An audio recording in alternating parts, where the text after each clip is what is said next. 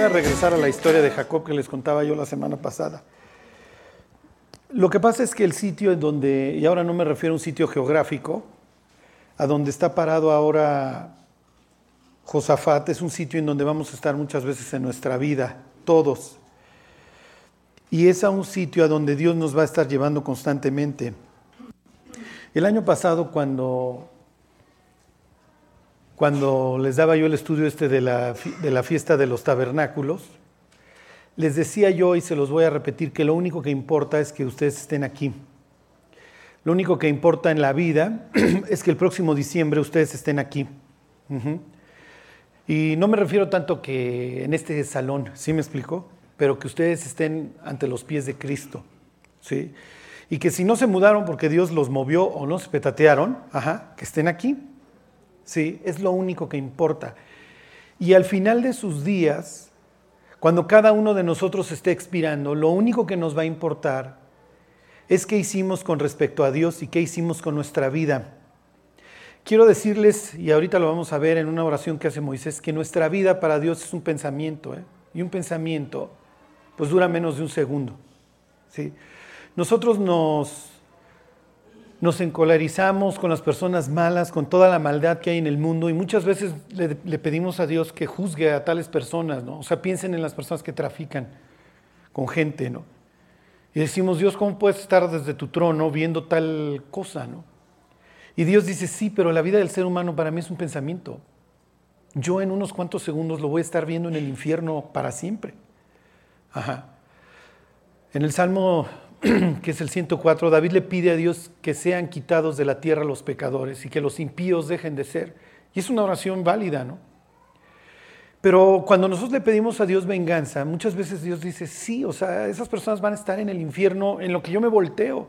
Porque para mí la vida del hombre es como una sombra que pasa, es como la niebla de la mañana, es como el rocío, ¿sí? Eso es la vida del hombre. Lo que pasa es que muchas veces no lo meditamos. Moisés le pregunta a Dios, ¿quién conoce el poder de tu indignación según debe ser temido? Como que a veces volteamos al cielo y no nos damos cuenta que hay un creador que nos está viendo. y le damos importancia a muchísimas cosas que son verdaderas sandeces. El día que estemos a punto de expirar, lo único que nos va a quedar es qué hice. Sí. Hay personas que con sus palabras realmente lo único que hacen es chuparte la vida, te dejan seco, platicar con ellos es horrible, ¿no? Así dice el libro de los Proverbios, hay personas cuyas palabras son golpes de espada, ¿sí? Que abren su boca y lo único que sale de sus labios son puras críticas, puros malos pensamientos, puras malas intenciones, puras quejas, ¿sí? Se los comento para que no sean ustedes de eso, ¿sí? La Biblia dice, ninguna palabra corrompida salga de vuestra boca, sino la necesaria para la edificación de los oyentes. Porque al final del día, cuando estemos expirando, lo único que nos va a importar es qué hice Dios. ¿A cuántas personas a mi alrededor pude hacer florecer? ¿A cuántas llevé a que te conocieran?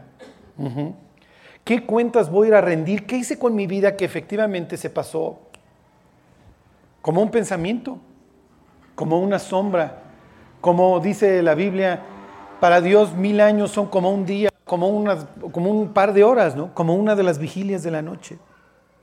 Piensen en las cosas en las que este año se afanaron, en las que pensaron, en las que se concentraron. ¿Cuánto de eso se va a volver cenizas en el tribunal de Cristo?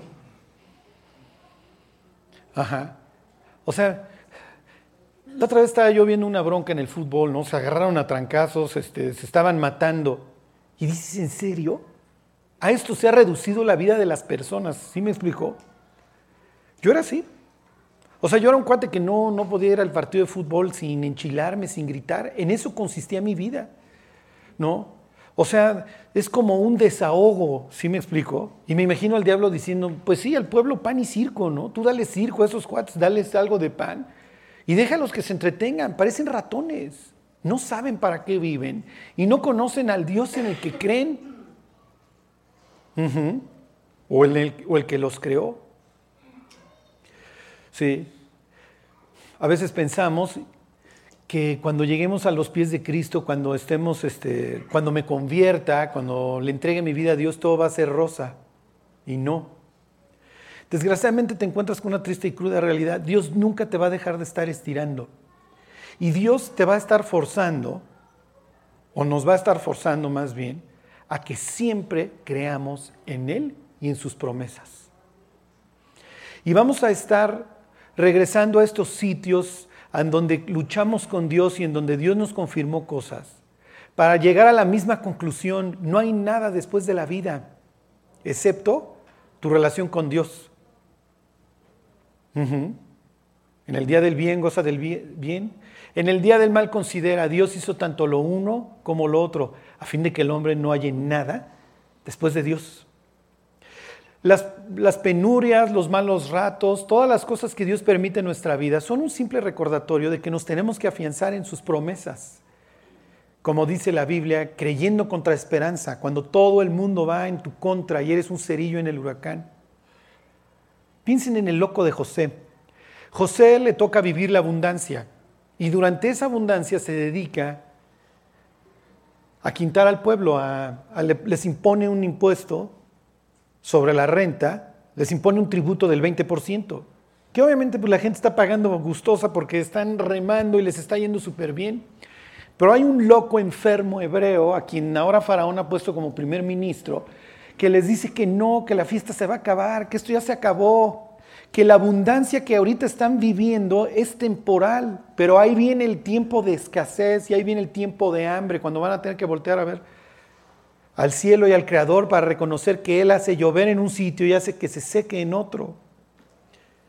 Y cuando empieza la hambruna, sí, imagínense las conversaciones en las diversas casas de los egipcios. Qué bueno que tenemos al hebreo este, porque efectivamente venía la hambruna y somos el único país el único lugar que tiene, que tiene alimento, porque tuvimos un loco que nos estuvo avise y avise y avise. Ahí viene la calamidad, ahí viene el juicio, ahí viene la escasez, ahí viene la sequía. Quiero decirles que eso somos, ¿eh? Somos una bola de locos, tipo José, hoy en un mundo indiferente que se goza en una abundancia ridícula, la verdad, porque cualquier día de estos truena la economía del planeta. Y somos unos locos diciéndole a la humanidad, no es cierto, te están engañando. La abundancia, todas estas riquezas que hoy crees que tienes con un crédito ilimitado, es mentira. Y olvídate de lo que te dijeron para después de la muerte, ¿eh? de que todo es gloria y todo es felicidad. No es cierto. Adelante está el infierno si no te has arrepentido. Sí, somos unos locos como lo fue José. Claro, como que empezamos a ver, a vislumbrar como que los años de la abundancia, como que vamos en el 6 o terminando el 7, ¿no? Y es probable que empiece el 1 de la escasez o el 2 o lo que sea. Y yo no sé cuánto tiempo Dios nos vaya a tener en este planeta, cuánto tiempo vaya a tener a su iglesia. Pero mientras estamos, somos esos Josés. Ajá. Ahorita si alcanzamos lo vemos, esas bugambilias que que a pesar de la altura y de los muros que tienen que escalar, no dejan de ir hacia arriba, a pesar de las circunstancias. ¿Qué les trajo el 2016? Yo les decía el año pasado, miren, lo único que importa es estar aquí el, 2010, el, perdón, el 2015. Yo les decía, lo único que importa es que terminando el 2016, aquí estemos. Así que si aquí estabas, te quiero felicitar. Aguantaste un año más. El 2 de enero te vas a tener que volver a subir a la misma este, montaña rusa, ¿eh? Misma hora, mismo despertador asqueroso cuando todavía está oscuro, mismo frío cuando salgas, tal vez mismo patrón que te regaña, que es odioso, lo que tú quieras. Misma chamba, misma escuela, mismos maestros, mismo todo. Igual y todo permanece igual, pero tú no. Para los que permanecieron en Cristo este año, Tal vez fue un año difícil, tal vez fue un año fácil, pero sus vidas nunca van a ser iguales. ¿Por qué? Porque ningún cristiano termina un año si caminó con Cristo igual. Como dice Pablo, si bien nuestro hombre exterior se va desgastando día con día, el interior se renueva todos los días. Yo no soy la misma persona que desperté el 1 de enero. Gracias a Dios. ¿Fue un año fácil? No. Fue un año que tuve que lidiar muchísimo con una persona. Se llama Carlos López de Nava. Ajá. Y Dios tuvo la oportunidad de recordarme, hijo, ya guarda ese cuate, en serio, déjalo colgado en la cruz, porque vas y lo descuelgas. Y sale esa persona eh, rencorosa, amargada, insufrible, ¿cómo les diré? Sin esperanza, sin fe, sin confianza. Ajá. Es necesario que él crezca, decía Juan, ¿se acuerdan? Y que yo mengüe. Sí. Y si el próximo año ustedes están aquí, no van a ser los mismos que hoy. ¿eh? Porque Dios va a seguir trabajando en nuestras vidas. Claro, quisiéramos algo espectacular, ¿no? Pero cuando nosotros analizamos la vida de los patriarcas y que Dios se les aparecía, pues sí, Dios se les aparecía, pero la historia de Abraham, digo, llega a Canaán de 75 años, tiene a su hijo 99, 100 años a Isaac y, lo casa a los 40 a Isaac, o sea, son 65 años, o sea, 70 años. Échenle ustedes de cuánto tiempo habla. No se le aparecía cada 15 días, ¿eh? Entonces, ¿en qué confiaba Abraham? Pues en la providencia de Dios, en que aunque no lo veía, Dios ahí estaba. Y sí, sí confiaba en sus promesas.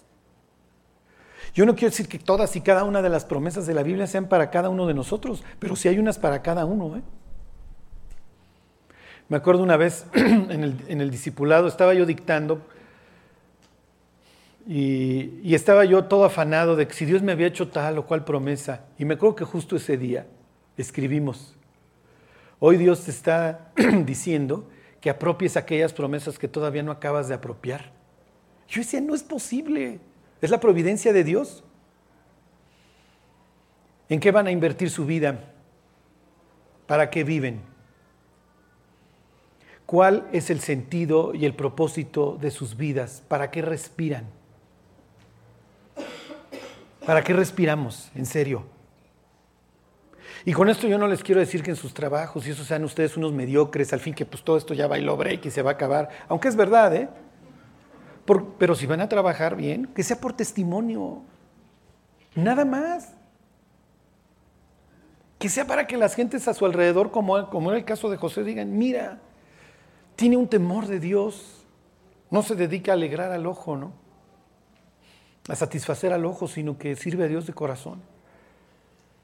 Nunca vayan a olvidar quiénes son y a dónde van.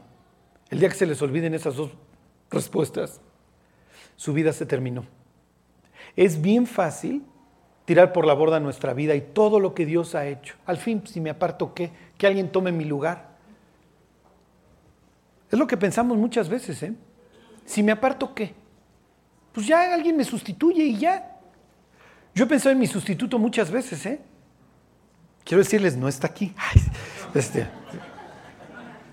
En serio, mis carnitas, y si me apartara, ¿quién le diría yo? Oye, vete a satélite a predicar. Les mandaría un maestrazo, ¿eh? quiero decirles.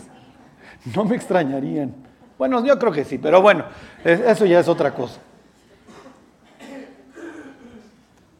El miércoles estábamos ahí en el discipulado en Polanco y casi todos los años les digo, Dios me enseñó este año que, y entonces ya, la persona se tiene que arrancar.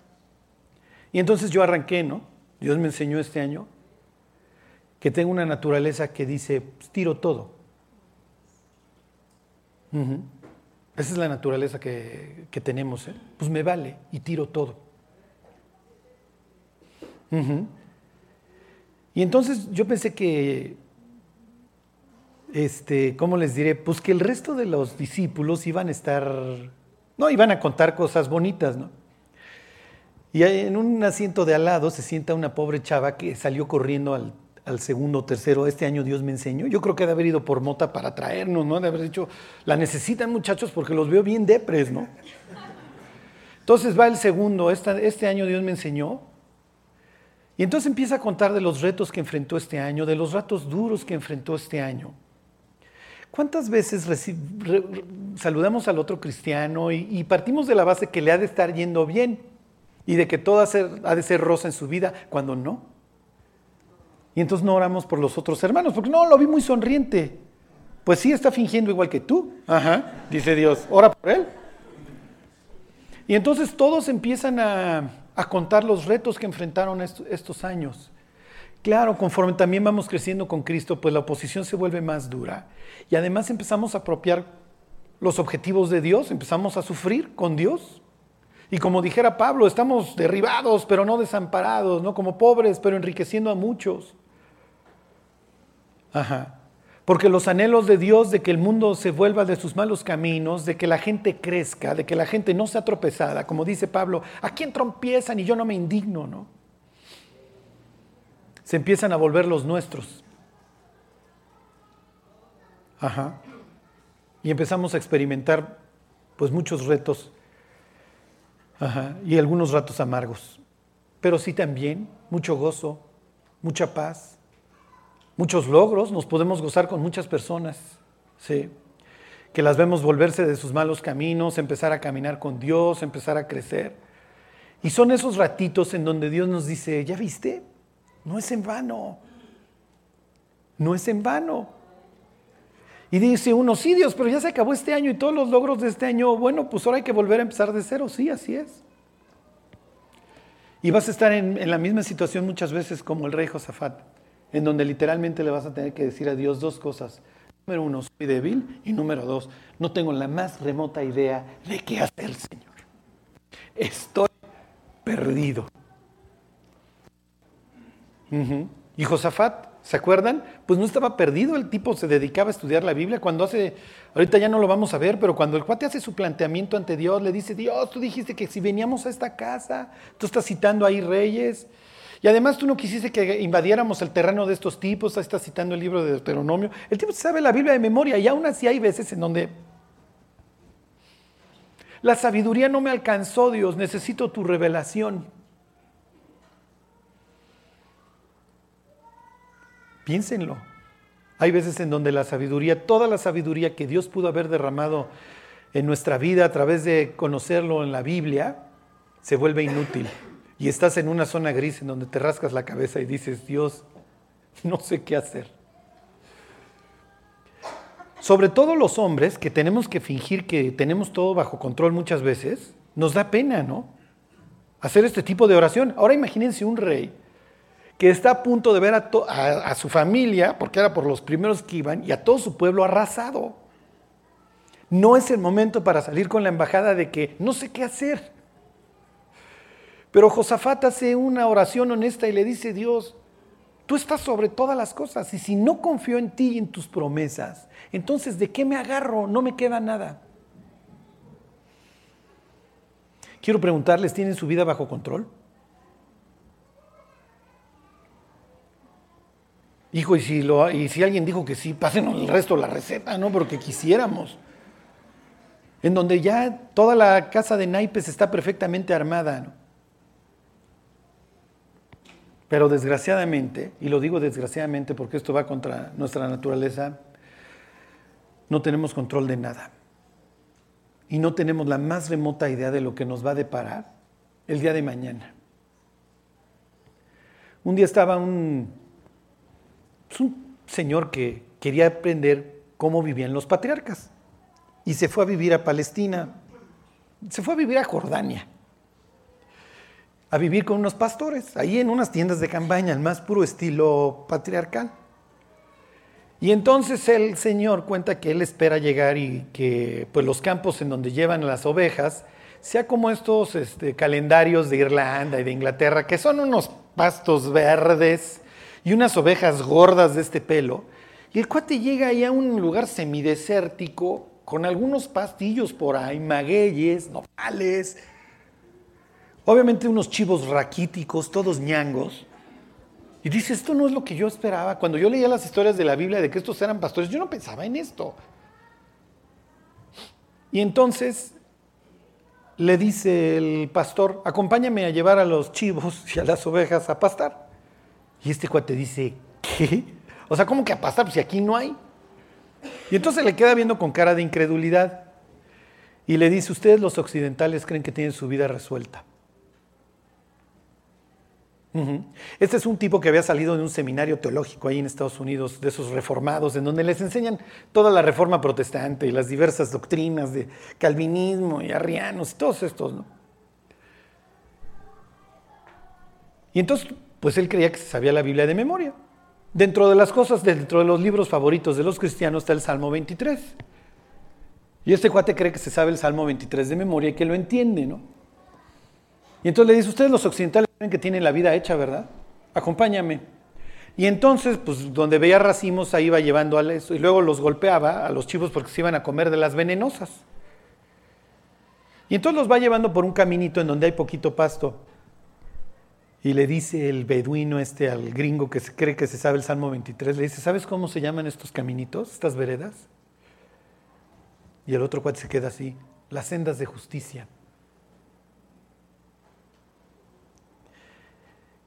Entonces este cuate obviamente le viene el pensamiento el Salmo 23. En lugares de delicados pastos me hará descansar. Todos nos ubicamos en Irlanda. Me guiará por sendas de justicia por amor de su nombre.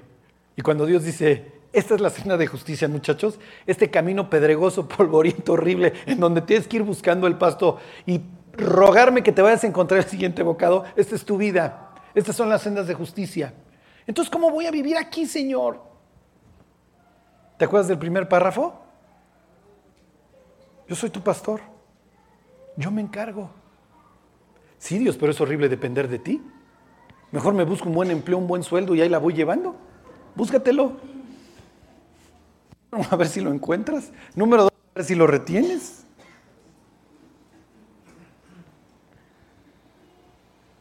Y además, pues puedes, estar rico, sí, pero las desgracias aún así suceden. Quisiera yo llegar y decirles, miren, señores, estas son las sendas de justicia a las que se refería David. Y David diría, no, no eran las que me refería. Tiene razón el paisano este. Si estaban esperando que el camino de con Dios fuera así, el camino super light, en donde no hay problemas, no hay nada, olvídenlo. Hay tiempo aún para regresar, dijera la carta a los hebreos, de la tierra de donde salieron. El autor de la carta a los hebreos dice que todos los que salieron en busca de la ciudad celestial, dice, tuvieron tiempo para regresar. Hace rato les decía yo, lo único que importa es que hayan permanecido este año. Piensen en los que no. Como dice la carta a los hebreos, tuvieron tiempo para regresar, voltearon el lugar de donde venían y prefirieron regresarse. Es la tragedia, que si realmente habían recibido a Cristo, cuando mueran, no van a saber lo que es la gloria. No van a saber lo que es que Dios te traiga por un desierto espantoso para afligirte, para probarte, para saber lo que había en tu corazón y a la postre hacerte bien.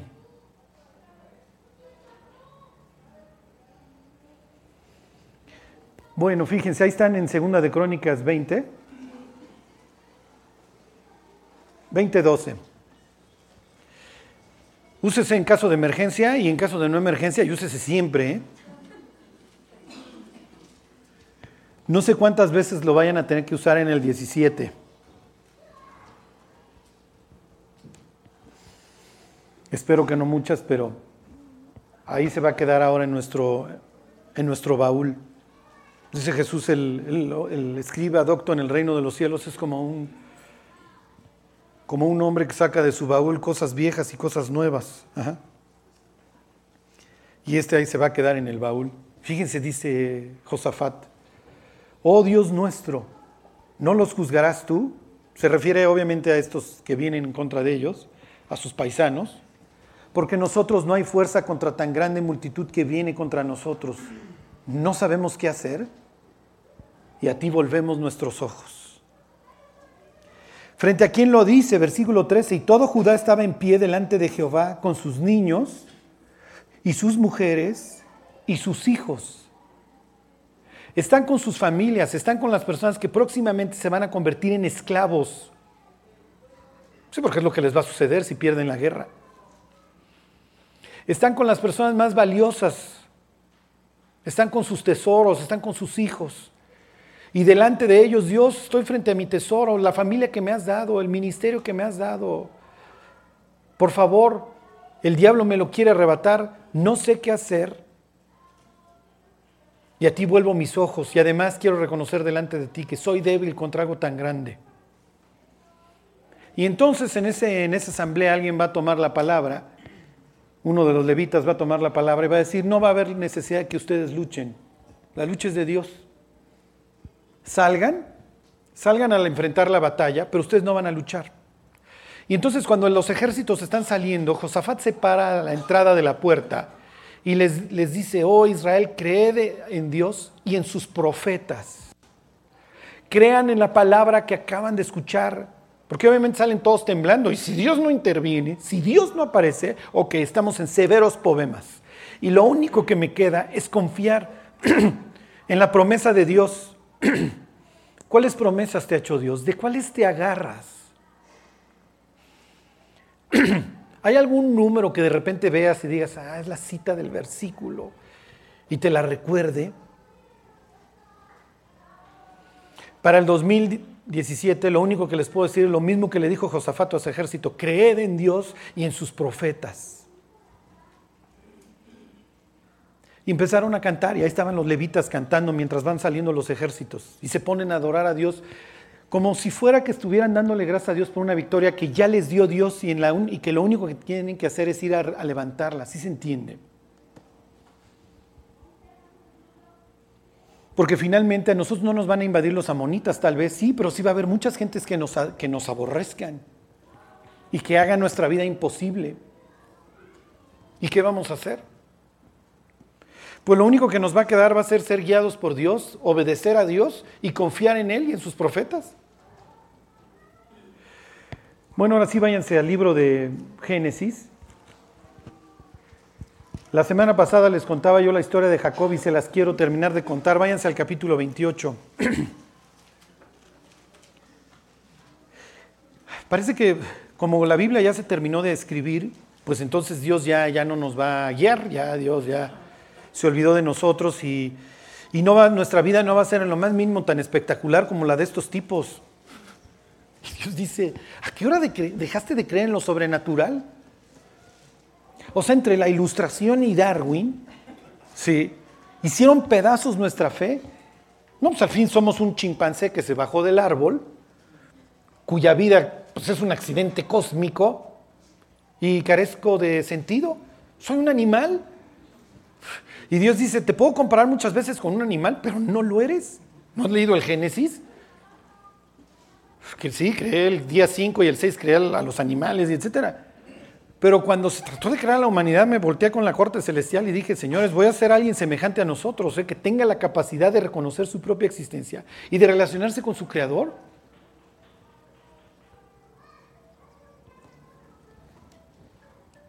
A ver, devuélveme mi Ok, ahí está el tranza. Ahí está el que agarra por el talón. Ahí está el tranza.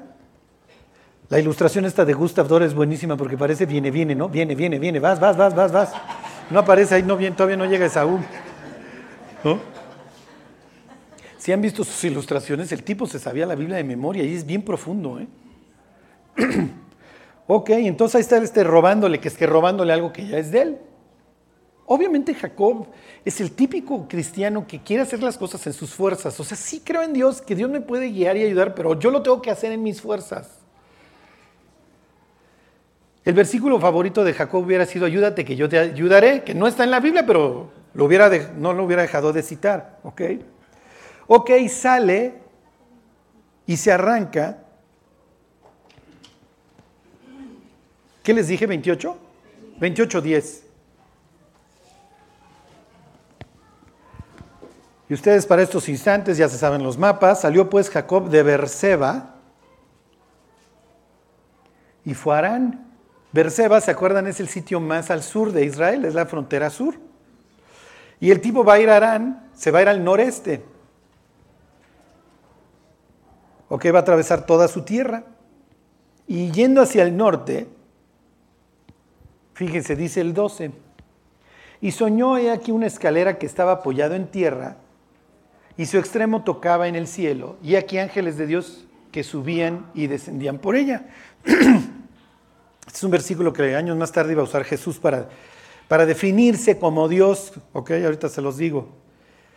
Versículo 13, y aquí Jehová estaba en lo alto de ella, el cual dijo, yo soy Jehová, el Dios de Abraham tu padre, y el Dios de Isaac. La tierra en que estás acostado te la daré a ti y a tu descendencia. Será tu descendencia como el polvo de la tierra y te extenderás al occidente, al oriente, al norte y al sur, y todas las familias de la tierra serán benditas en ti y en tu simiente. Le está diciendo, tú eres el que sigue el linaje para el reset de la humanidad. A través de ti va a venir la, limpieza para que venga la justicia perdurable. y todos los sueños del milenio en donde el oso eh, y la cobra ya no es venenosa y el oso y el león comen hierba y etcétera, ya todo eso se va a cumplir a través de tu vida.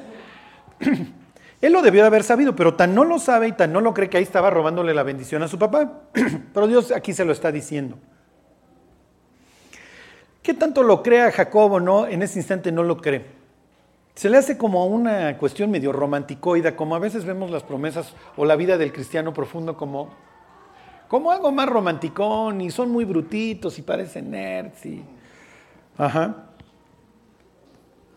Y luego le dice, 28.15, he aquí, yo estoy contigo y te guardaré por donde quiera que vayas y volveré a traerte a esta tierra, porque no te dejaré hasta que haya hecho todo lo que te he dicho.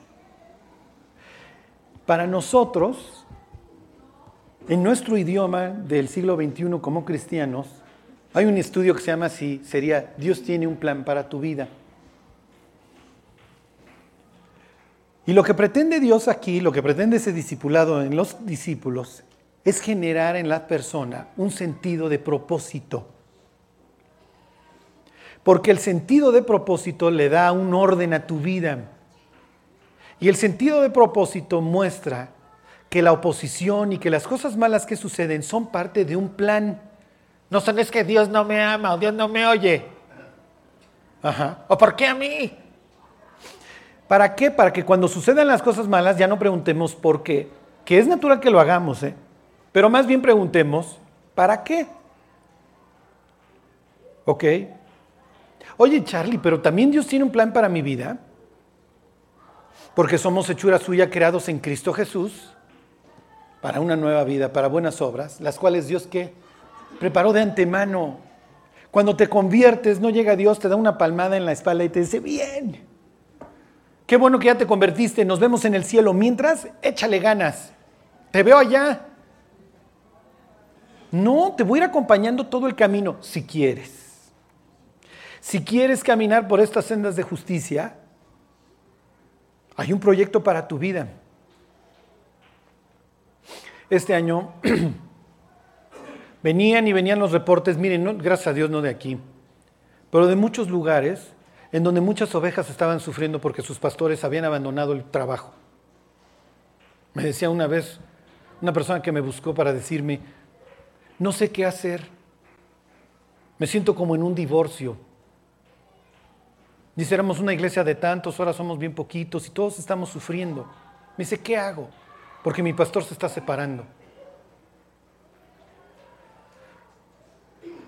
¿Por qué votamos el trabajo? ¿Por qué un día se nos hace fácil? Pues me largo. Porque se nos olvida que Dios tiene un proyecto para nuestra vida y dentro del proyecto no está el mitote, no está el desgarrar al cuerpo de Cristo que el 2017 esté permeado por sus objetivos. Pónganselos. ¿A qué le tiran el próximo año? ¿Cuántos versículos se van a memorizar? ¿Cuándo van a terminar la Biblia? ¿Cuántos discípulos van a tener? Los que no se disipulan, ¿cuántos discipulados a la semana se van a tomar? ¿Qué tan profundo van a ir en su relación con Dios? ¿Cuántos minutos diarios, cuántas horas le van a dedicar a pasar tiempo con Dios? ¿En qué van a invertir su vida? Y a veces pudiéramos decir, Dios, no tengo tiempo. ¿Qué diría la tele si hablara? No, sí tiene tiempo, ¿eh? la neta sí tiene. Dígale al creador del universo que sí tiene, diría la televisión si hablara. La neta es que sí tiene. Y el iPad también diría, sí tiene tiempo, nada más que se hace. Y el Facebook diría, sí tiene tiempo, nada más que se hace. ¿Te imaginas llegar al cielo y que Dios te diga, ¿cuál fue tu mayor logro? Tuve 200 likes en una de mis fotos, Señor. Se va a voltear con el ángel ¿Seguro si está su nombre en el libro de la vida?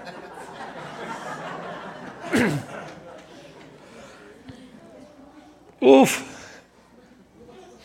Imagínense a Dios así, no, pues es un gran logro. ¿eh? La vi, sí la vi.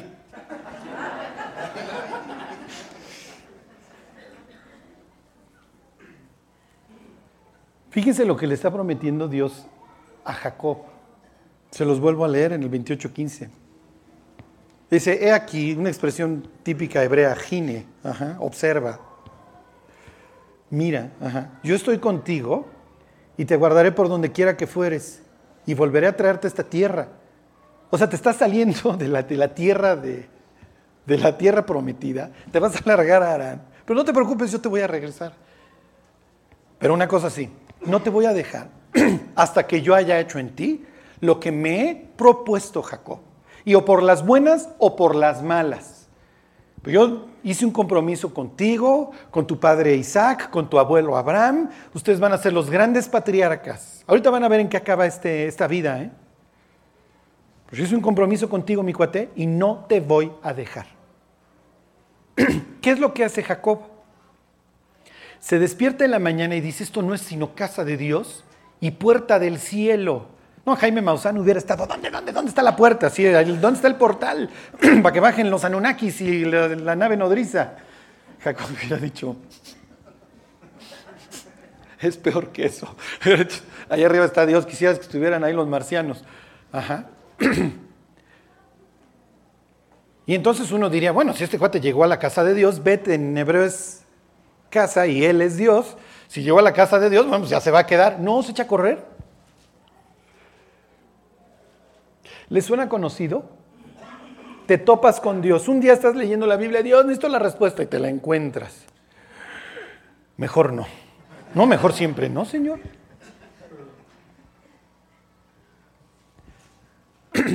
Tres veces. En la parte de abajo de la casa de, de mis papás había una Biblia roja. Y a veces yo me bajaba a estudiar ahí.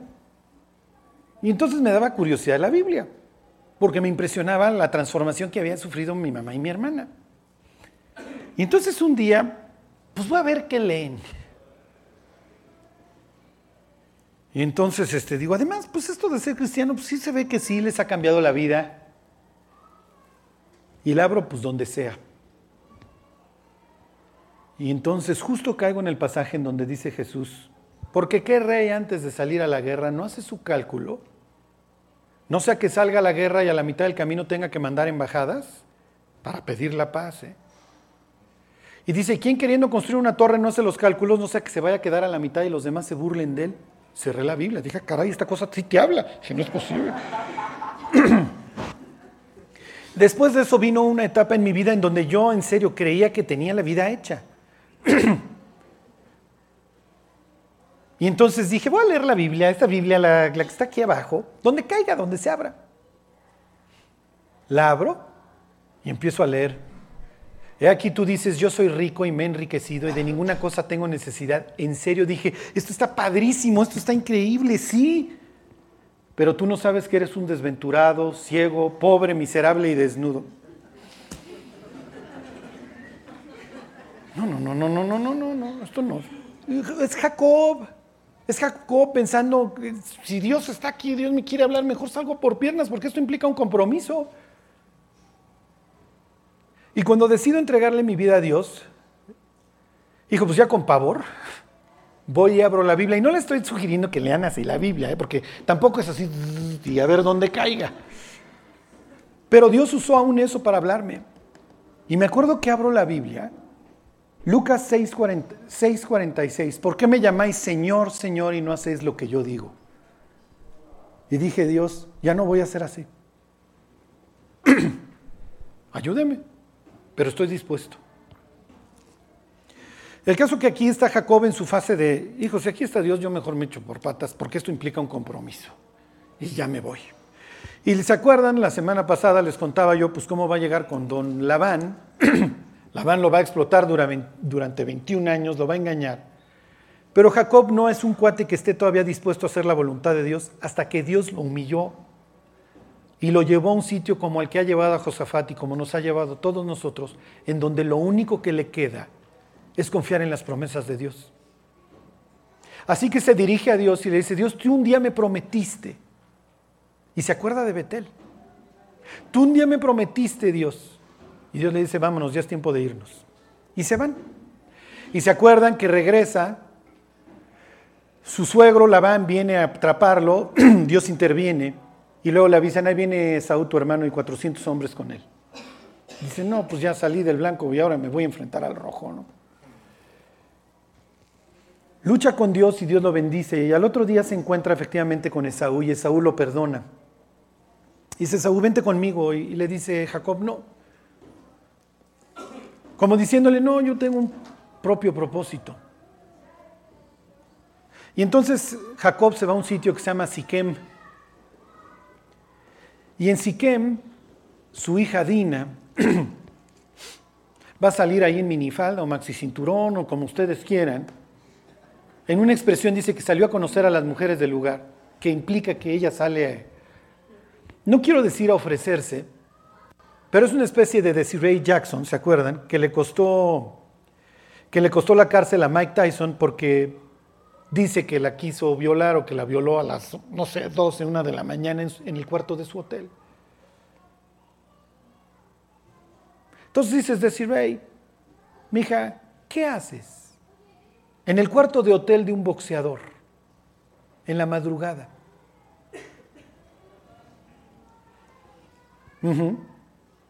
Y así salió esta chava a exponerse y la ultrajan. Este ya, es, ya no es Jacob, ¿eh? ya es Israel.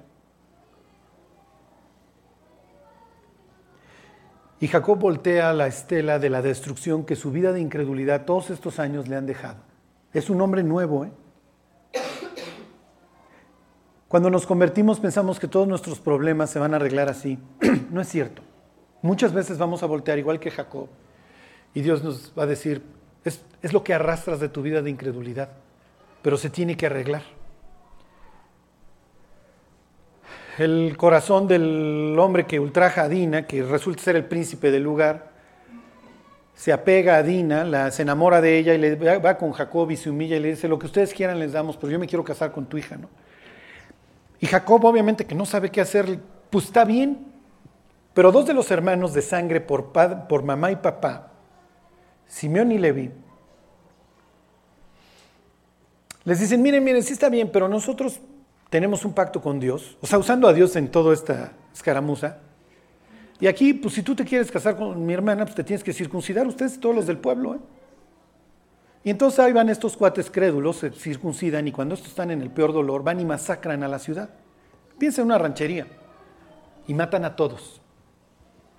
Y Jacob de repente se encuentra con una hija viuda, porque ya vivía ahí en casa de Siquem, ultrajada, y a sus hijos unos asesinos. Eso es lo que él ha arrastrado de su vida. A ver, váyanse al, al capítulo 30 y, 35.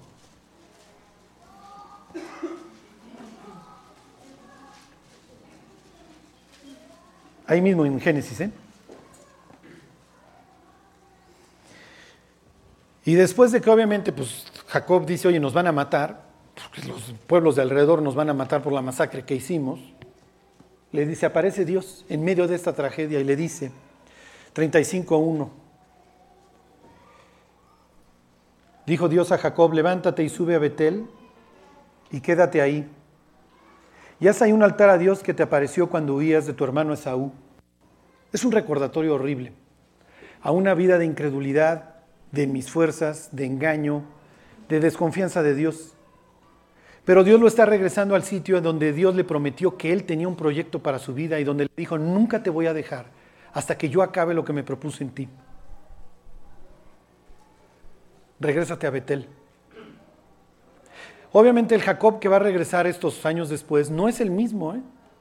es otro tipo. Y regresa a Betel a recordar esas palabras de Dios. Yo tengo un proyecto para tu vida. Y aún en lo más oscuro que estás viviendo, yo tengo el proyecto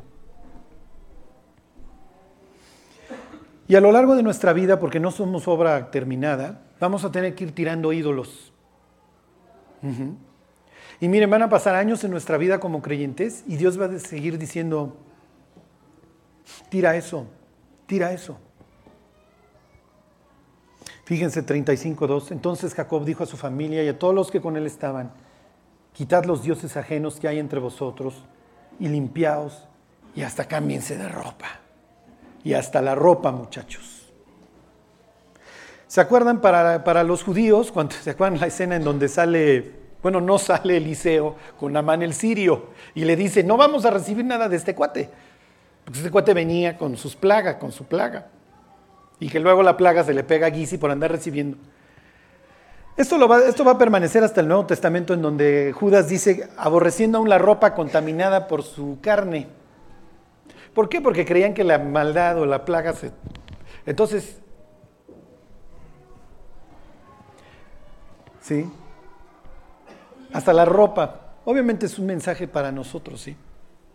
Tiren sus ídolos, tiren las antiguas costumbres. Oye, pero este ya es Israel y ya, ya es el gran hombre de Dios, ya luchó con Dios, sí. Pero imagínense cuando Raquel, que se había robado los ídolos de su papá, ¿se acuerdan? Hagan de cuenta que salió con la guadalupana de su papá o el San Juditas porque hace un chorro de milagros. Raquel tira el San Juditas y ahí sale la otra con el San Juditas. Y uno dice, oye, esta es la familia de Dios, es el patriarca, este es Israel, sí, pues están, traen todos los ídolos ahí. Y Jacob se da cuenta que falta un gran trecho para que su familia se convierta en la familia de Dios en la realmente en la familia real. Fíjense, les dice versículo 3, y levantémonos y subamos a Betel, y haré ahí altar al Dios que me respondió en el día de mi angustia, y ha estado conmigo en el camino que he andado. Está recordando la promesa de Dios, no te voy a dejar. Y Jacob reconoce que Dios no lo ha dejado un segundo y que estuvo ahí cuando estuvo luchando con, bueno, no luchando, pero siendo, pues ahí sobajado por Labán. Dice el 4, así dieron a Jacob todos los dioses ajenos que había en poder de ellos y se deshacen. Y fíjense cómo va a regresar al sitio y lo que Dios le va a decir. 35.10. Y le dijo Dios, tu nombre es Jacob. No se llamará más tu nombre Jacob, sino Israel será tu nombre. Y llamó su nombre Israel. Y Jacob diría, ok, ya me lo dijiste. ¿Qué está haciendo Dios? Lo está confirmando. Yo tengo un proyecto para tu vida, Jacob. Sí, sí, tus hijos se volvieron unos asesinos, Dina fue ultrajada, o sea, esto no pudiera estar peor. Pero tú ya no lo vayas a solucionar como lo hacías antes. Tú ya eres el patriarca, tú ya tienes las promesas, confía en mí. Es que Dios, esto se ve oscuro, confía en mí, Jacob. Confía en mis promesas. Lo mismo que le decía Josafat a su gente, creer en Dios y en sus profetas. Que 2017 sea el año que te puedas aferrar así de una promesa y agarrarla como agarró Jacob a Dios y decir, no te voy a dejar hasta que la cumplas, hasta que me bendigas, independientemente de las circunstancias. Pero para eso vas a tener que ir al lugar secreto con Dios, tener intimidad con Él y decirle, Dios, háblame. Y habrá días en donde Dios no te diga nada. Y habrá días en donde puedas cerrar la Biblia y decir, Dios me habló. Entre paréntesis les recomiendo, lleven un diario.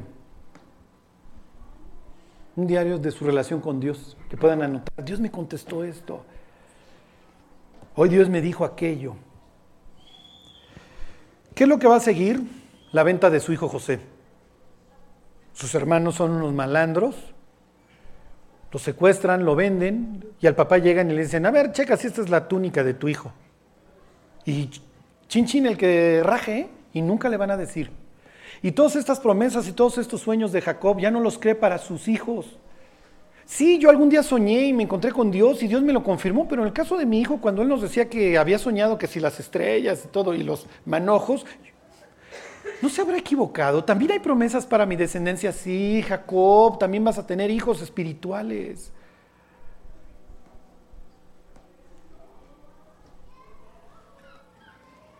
Y después de años, Van a regresar los hermanos de Egipto.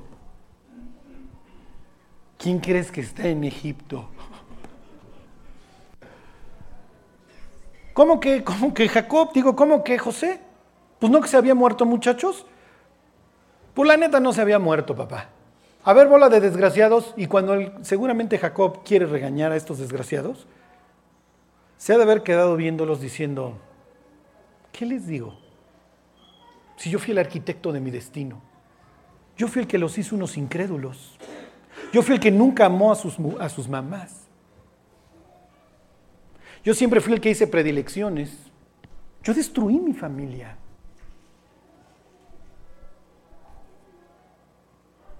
Y entonces dice José, perdón Jacob, basta, mi hijo vive. Y se arranca para Egipto. Resulta que a su papá le habían prohibido ir a Egipto y a su abuelo le había pasado mal en Egipto. Entonces, este ya no es el mismo cuate. Y fíjense a dónde se va. Váyanse capítulo 46.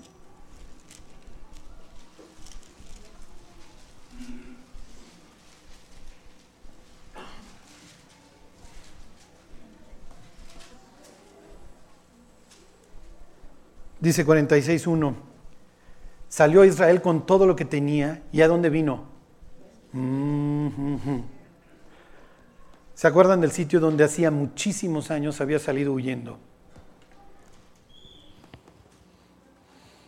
José tiene para estos momentos, él asciende al trono a los 30 y van en el segundo año de escasez. Tiene 39 años José.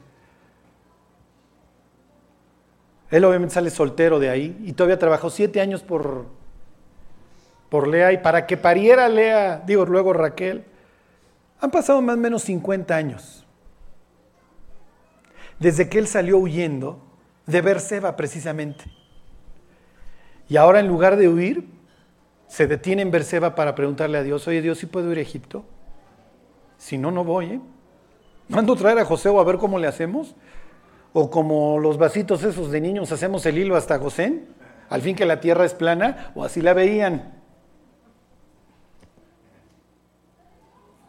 Y Dios le dice, vete a Egipto. Jacob cerrará tus ojos. Lo que va a seguir son los últimos 17 años de la vida de Jacob. Los va a poder gozar increíblemente, con una familia todos convertidos, con un Judá totalmente transformado, después de haber sido el impío fornicario que tiene hijos con su nuera, con un Simeón y un Leví totalmente cambiados, con un José del que se va a poder sentir orgulloso para siempre, con unos hermanos reconciliados, como quisiéramos que fuera la vida. ¿eh? Oye Charlie, ¿cuánto faltará en mi vida para llegar a ese punto? ¿Quién sabe? Pero hay escenas de la Biblia, no sé cuáles sean de sus favoritas, que les quisiera haber visto. A ver, regrésame mi Juanito. Pero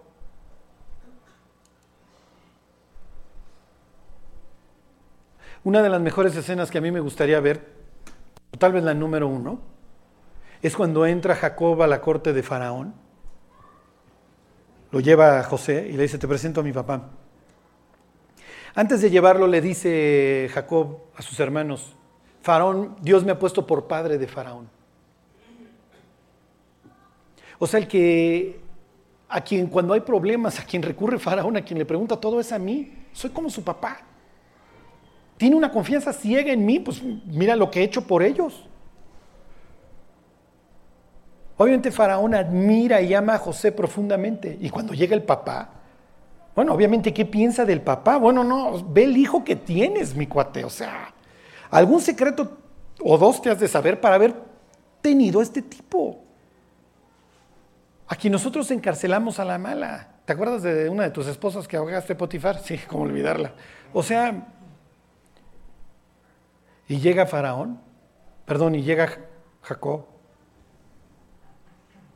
y bendice a Faraón.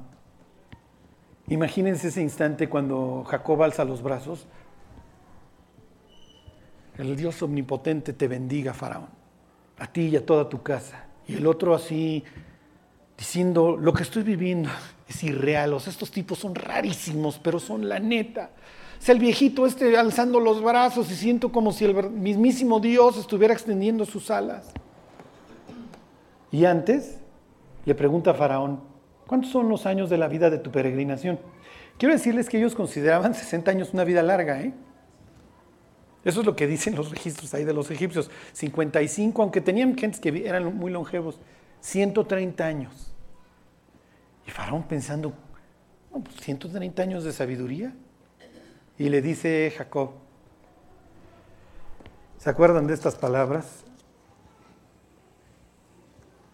Miren, denle vuelta a la página al 47, al 8.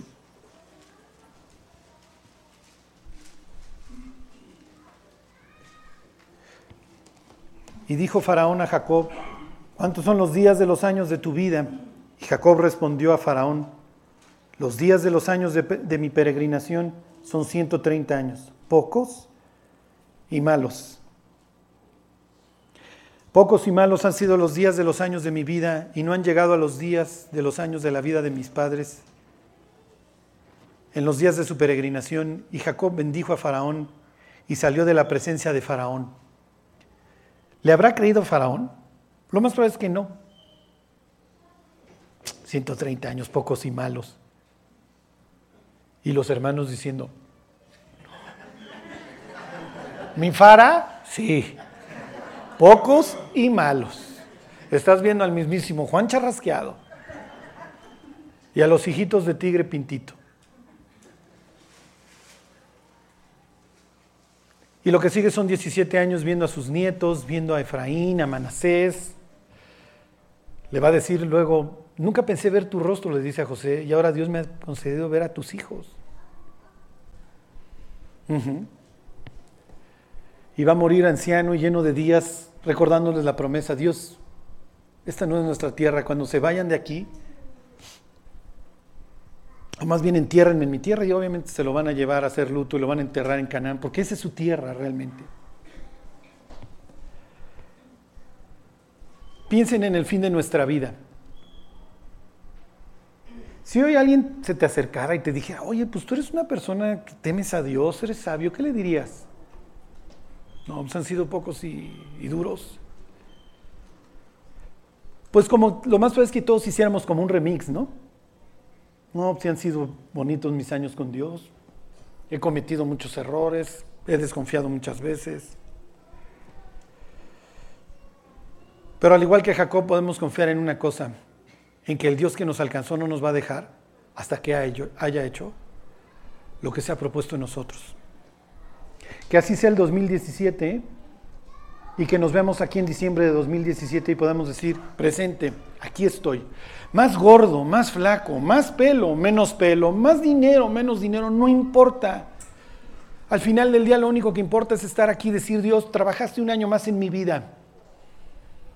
Y cuando me toque bendecir a los faraones de este mundo, van a poder ver una persona que sí no lleva una vida perfecta, pero en la cual tú has podido trabajar. Y Dios quiera cada uno de nosotros termine nuestra vida como Jacob, ya no llamándonos Jacob, sino Israel, diciendo, Dios lucha mis, mis guerras, confío en Él y en su palabra me, me ha agarrado, como dice Filipenses, asidos de la palabra de vida. Más de eso ya no hay. Si ustedes van con el médico y le dicen, doctor, no me quiero enfermar jamás, pues mire, coma bien, duerma bien, haga usted ejercicio y estrésese lo menos posible. Más de eso. Charlie, quiero tener una vida perfecta. Lee la Biblia, ora todos los días, no te amargues. Y de ahí nos vemos el próximo año. Algún día vamos a estar todos juntos en unas escaleras delante del trono recibiendo recompensas. ¿eh? Y ese día nos vamos a voltear a ver todos y vamos a decir, valió la pena. La insolada en el desierto, valió la pena. Pero Dios siempre pudo abrir sus, sus promesas y que de las rocas saliera agua cuando menos lo creíamos. Bueno, vamos a orar, vamos a darle gracias a Dios por lo que pasó este año. Lo bueno y lo malo. Dios, te queremos dar gracias por este año que termina. Gracias Dios por haber caminado a nuestro lado. Tú sabes Dios, aunque nosotros no lo llegamos a entender, que es el más grande privilegio que una persona puede tener. Te pedimos Dios que nos traigas al corazón sabiduría para que podamos contar los días de nuestra vida y caminarlos contigo. Ayúdanos, Dios. a vivir una vida contigo, que valga la pena, Señor. Te damos gracias, Dios, por la vida de cada uno de los que están hoy aquí, por los nuevos, Dios, que este año se integraron, por los que tienen mucho tiempo caminando contigo, por todos, Dios, porque tú estás creando una gran familia. Bendito seas, Dios. Te lo agradecemos en el nombre de Jesús. Amén.